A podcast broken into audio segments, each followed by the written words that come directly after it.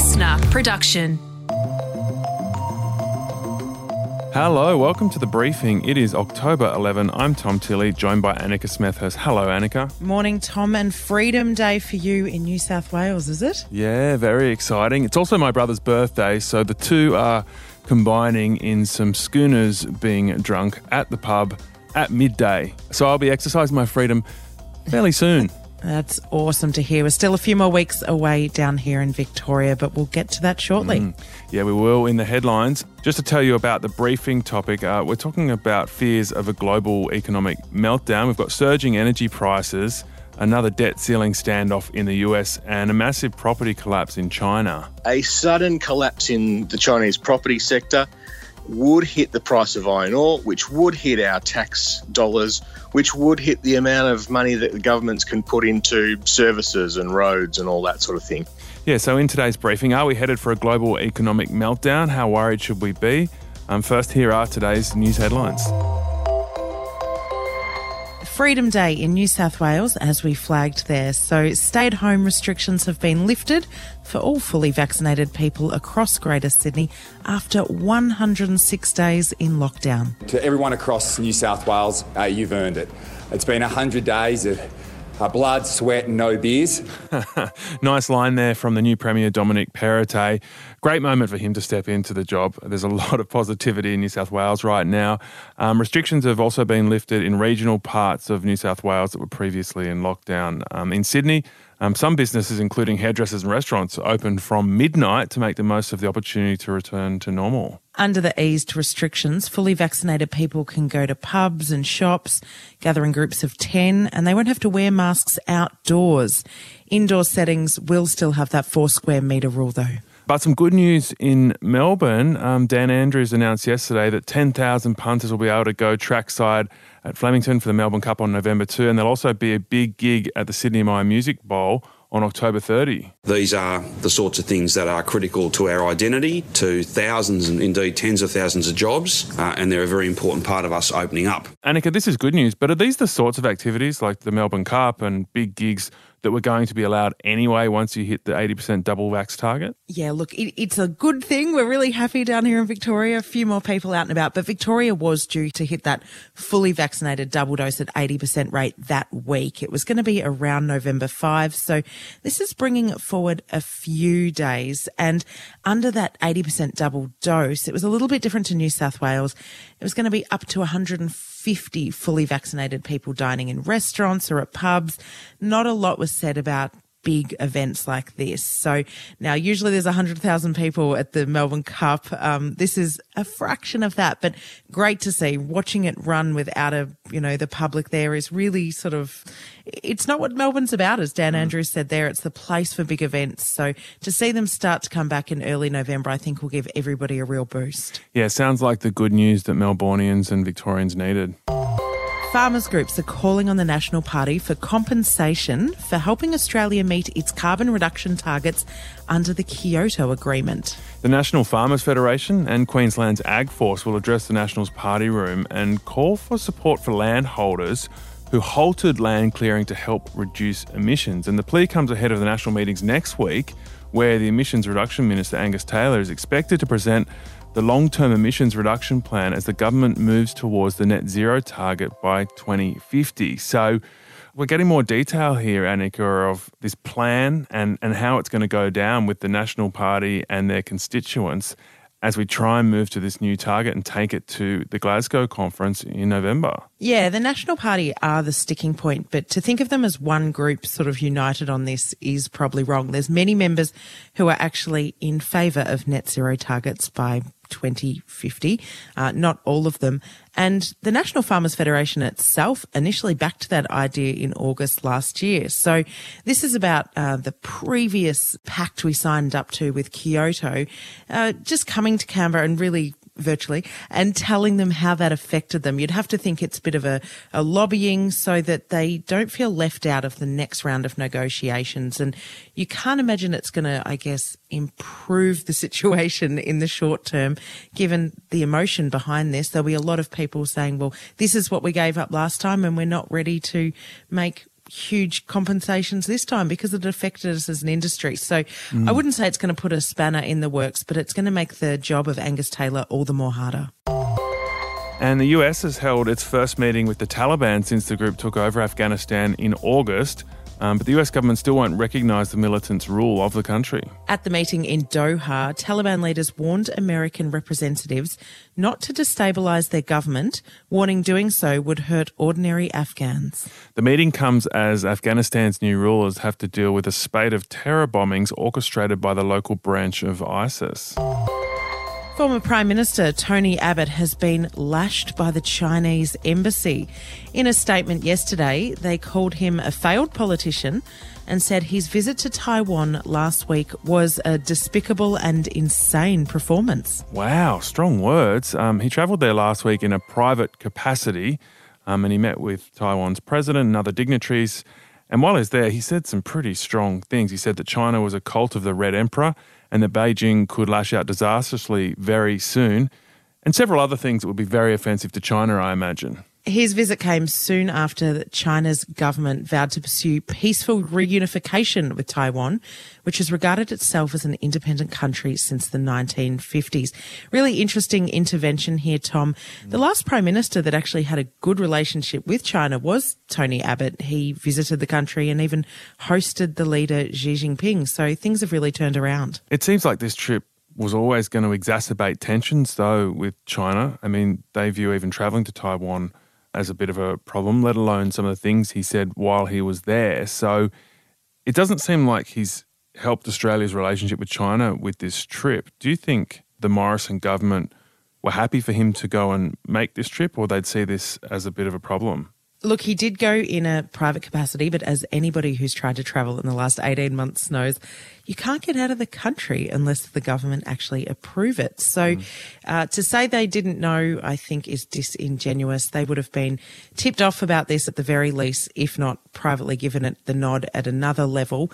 They might not have known what he was going to say there. He is a free citizen and he did go in a private capacity. But as you say, just travelling there um, would have been seen as um, quite a, a strong act, especially by a former leader. And it's difficult to imagine that Tony Abbott didn't have this chat before leaving. All right, Annika, we'll catch you tomorrow. Jan Fran's jumping in as we look at the global economy.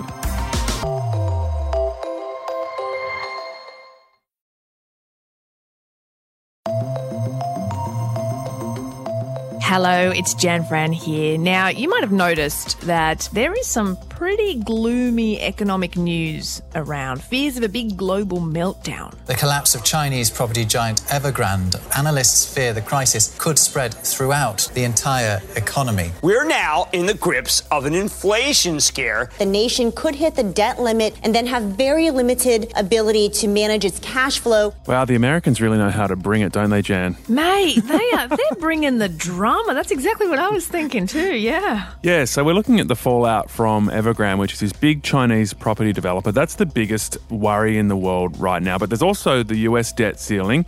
There's a big spike in energy prices. And here in Australia, in particular, there are record levels of housing debt. Yes. So in this briefing, Will there be another GFC style meltdown? Tom and I are old enough to remember the GFC that happened in 2008. So, do we have anything to worry about this time round? James Thompson is a columnist at the Australian Financial Review. James, thank you for joining us.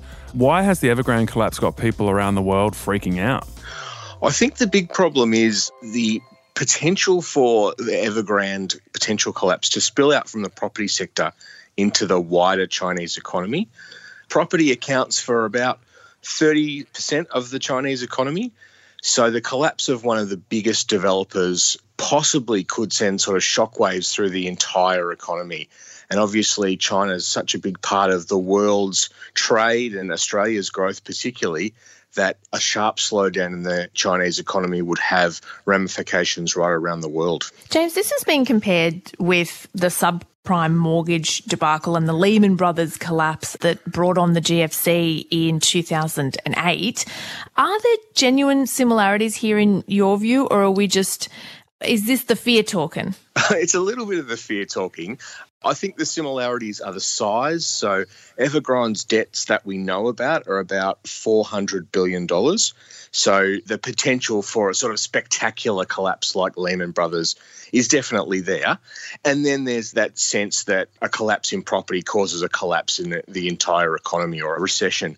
The differences, though, is nobody really saw Lehman Brothers coming. It, it was sort of a shock how deeply indebted they were and how tied into the US economy they were.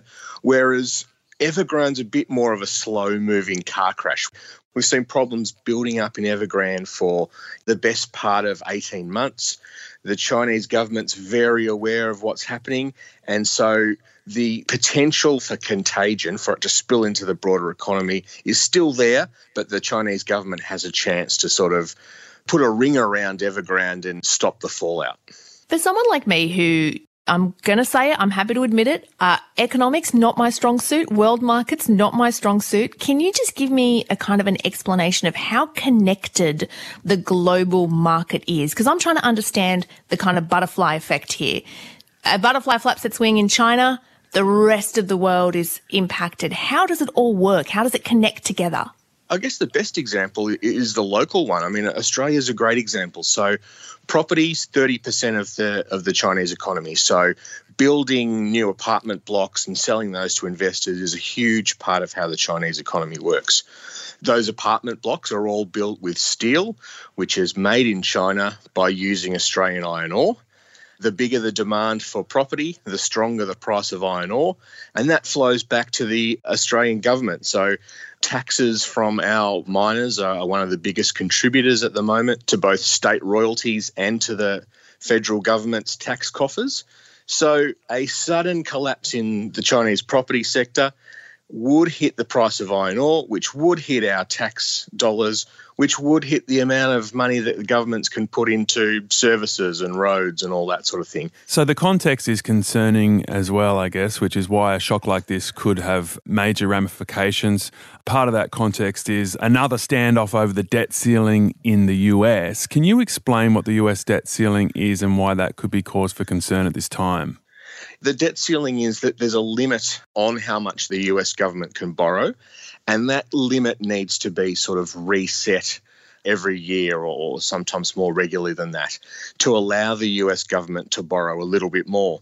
The US government's obviously in the last 18 months or so been spending a lot of money to help its citizens through the pandemic, just like mm. we've been doing in Australia, whether that's through grants to businesses or to people or unemployment benefits.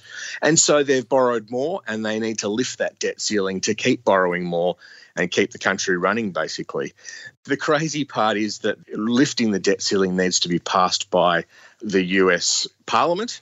And so in the Congress and the Senate in the US, they have this brawl which gets very political pretty regularly about lifting the debt ceiling. The problem is that if the debt ceiling isn't lifted, the US government would start to shut down. But even worse than that, the US would default on its interest payments on its debt, and that would have just catastrophic consequences for the global economy. It, it, would likely plunge the US almost immediately into a recession or, or, something much worse. And then you would see immediate spill out right across the globe. Okay, so we've got the potential collapse of Evergrande in China. We've got the US debt ceiling in the United States, the world's two biggest economies. What else is going on that's making financial analysts a little bit worried? The third piece of the puzzle, and leaving aside coronavirus, which is obviously a huge issue as well, but the third piece of the puzzle at the moment is an, a sudden rise in energy prices around the world. We're seeing oil prices rise sharply, but particularly gas prices soaring in Asia and Europe. And we're also seeing coal prices rise really quickly. There's a couple of reasons for that. China and Europe particularly have been trying to move away from really emissions intensive fossil fuel power sources.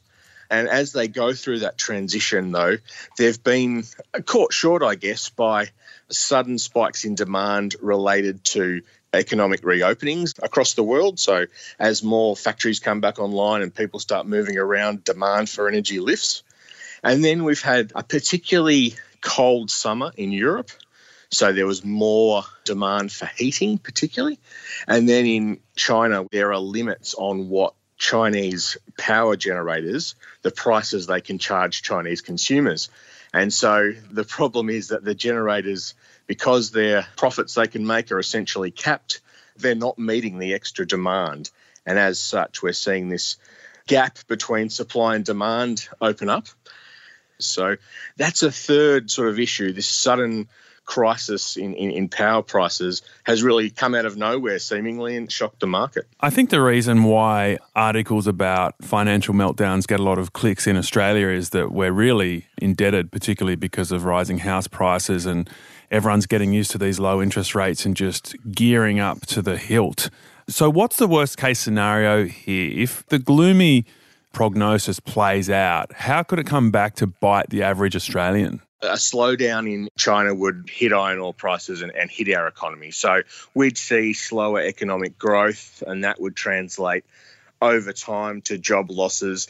And as you said, we're heavily indebted, particularly around housing. So job losses are sort of our Achilles heel because that would make it harder for people with very big mortgages to pay those mortgages back. And, and that's where you'd see a, a sort of crack in the economy the debt ceiling would hit America first, but it would flow through to us because there would just be sort of a paralysis almost on global financial markets. And we'd feel the pain from that too, much like we did in the GFC. Our high level of housing debt just makes us vulnerable mm. to shocks if they spilled into the economy and started causing job losses. Well, yeah, there's also the interest rate question there because if they, for some reason, needed to be put up kind of quickly, which the RBA says they won't, but global interest rates could go up, which could affect mortgages. That could be massively problematic. Where do you land in all of this, James? What's your point of view? How bullish, optimistic, or bearish, pessimistic are you about what's happening right now? Do you think we should be worried? I think we need to be alert but not alarmed, to, to use a bit of a tired phrase. I don't see the Evergrande issue as a Lehman Brothers moment. I think the Chinese government have had enough time to see it coming and they've got massive resources that they will be able to put a sort of ring fence around Evergrande and and stop the spillover into the broader economy. The debt ceiling, it looks like we've got a reprieve now that'll kick it out till December. And so we'll go through this whole charade in December. And it happens but every I, time. They play a game of chicken, they get on with it. Exactly. I just don't think there's any way that either side of politics in the US would allow a default. It would just be so catastrophic. So if we can get through these issues and energy prices start to normalise a little bit, I think the good news for Australia is that we're going to come out of lockdowns in Melbourne and Sydney towards the end of the year. And that should sort of unleash a fair bit of pent up demand in the economy. So, if we can get through these little points of concern in the next few months, then Australia's got this economic rebound to look forward to, which is um, which is a bit of good news. Mate, we'll be drinking crownies by Christmas, I reckon.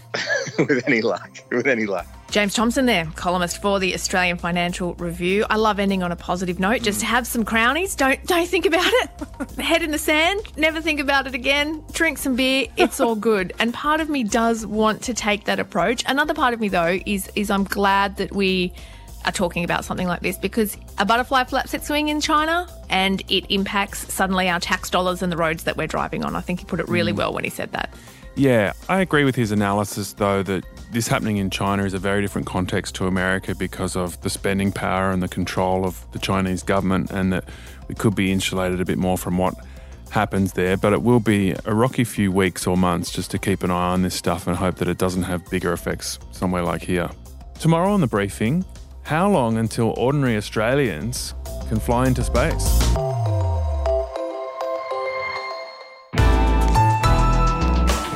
Listener